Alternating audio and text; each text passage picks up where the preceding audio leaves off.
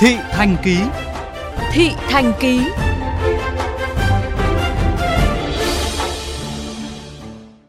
Thưa quý vị, sau một tuần ra quân, từ ngày hai mươi đến hai mươi sáu tháng chín, Cục Cảnh sát Giao thông phối hợp Công an thành phố Hà Nội đã nhắc nhở bốn mươi trường hợp đi vào làn khẩn cấp tại đường vành đai ba trên cao. Tình hình giao thông trên tuyến đã có nhiều chuyển biến trật tự hơn, dù có những thời điểm chậm chạp. Ủng hộ việc lập lại nền nếp giao thông, nhiều tài xế cũng mong rằng song song với đó cần có giải pháp chống ùn tắc. Ghi nhận của nhóm phóng viên Minh Hiếu. Anh Trịnh Toàn, tài xế taxi công nghệ tại Hà Nội chia sẻ, một tuần nay anh cảm thấy thoải mái hơn khi di chuyển tại đường vành đai ba trên cao do lực lượng chức năng xử lý phương tiện đi vào làn dừng khẩn cấp. Mình thì hoàn toàn ủng hộ, nhìn thấy các xe đi vào đấy là mình thấy nó không có theo cái trật tự nhất định nào cả.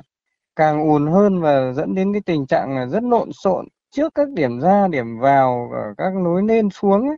Xử phạt thì người ta sẽ đi lại trật tự hơn. Nó ùn nhưng mà ùn không phải là ùn cục bộ mà nó sẽ là đều đều chậm. Chia sẻ với vê o vê Giao thông, hầu hết thính giả đều ủng hộ việc xử lý nghiêm các phương tiện đi vào làn dừng khẩn cấp. Tuy nhiên, cũng có thính giả cho biết mất nhiều thời gian hơn để di chuyển. Em đi từ Ecopark khoảng tám giờ em đi. Đến tận bây giờ chín rưỡi em mới vừa phải tới công ty, còn mọi khi là em tới công ty từ lúc trước chín giờ cơ. Trước kia đi tới khoảng chỗ Đại học Thăng Long ấy thì mới bắt đầu ùn tắc, nhưng mà bây giờ thì ùn tới tận Pháp Vân. Cái vành đai ba là khẩn cấp, mở đi vào nó phạt là đúng, bởi vì vành đai ba nó có những cái điểm là nó không quá là khẩn cấp, người ta xếp hàng nhưng mình cứ đi vào đó mình nên nói xong lách ra, rất ức chế cho lái xe. Ai cũng công việc, ai cũng vội, mình phải tôn trọng lái xe khác.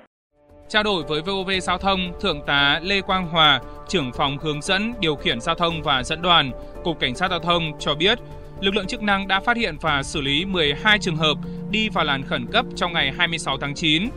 Theo Thượng tá Lê Quang Hòa, ùn tắc tại đường vành đai ba trên cao là khó tránh khỏi khi lưu lượng phương tiện gấp bảy đến tám lần so với thiết kế. Việc xử lý xe đi vào làn dừng khẩn cấp đã nâng cao ý thức tài xế, các phương tiện chậm chậm di chuyển thay vì tắc cứng. Vi phạm vào cái đường làn khẩn cấp là ít hơn. Bây giờ nó trật tự hơn, đi nó đảm bảo hơn và cái giải quyết sự cố nó rất là nhanh. Nhất là những trường cấp cứu. Trước đây ví dụ là đi trong cái làn khẩn cấp mà nó xe xảy sự cố đó thì cái xe tiếp theo của người ta sẽ cắt ra để người ta chiếm cái làn bên cạnh thì nó xảy ra tắc nghẽn luôn chứ không phải là ùn nữa. Phải giảm bớt cái lưu lượng đổ vào đây nó mới giải quyết triệt để được. Ví dụ nha, container xe tải lớn ấy thì những giờ cao điểm là hạn chế vào. Kiến nghị phân luồng giao thông từ xa, xây dựng tiếp vành đai bốn. Một số thính giả cho rằng con số mười hai trường hợp bị xử lý còn thấp so với thực tế và mong muốn lực lượng cảnh sát giao thông đẩy mạnh hơn nữa việc xử phạt. Bên cạnh đó, nhiều tài xế đề xuất thêm giải pháp xử lý xe đi chậm gây cản trở giao thông hoặc cho đi tại làn khẩn cấp lúc tắc đường. Đằng sau mình còi mà các bạn không nhường, vẫn cứ đùng đỉnh các bạn ấy đi, đi vào cái làn khẩn cấp xong mình lại phải về cái làn đường chính. Bây giờ mình nghĩ ra một cái phương án đấy, cách khoảng tầm hai trăm mét có một cái cam bắn tốc độ. Chỉ ở trong làn khẩn cấp thôi, thì nếu mà đường vắng mà xe nào đi vào đấy và chạy tốc độ trên ba mươi sẽ phạt. Còn khi mà đường đã tắc không nên phạt để giải tỏa ùn tắc.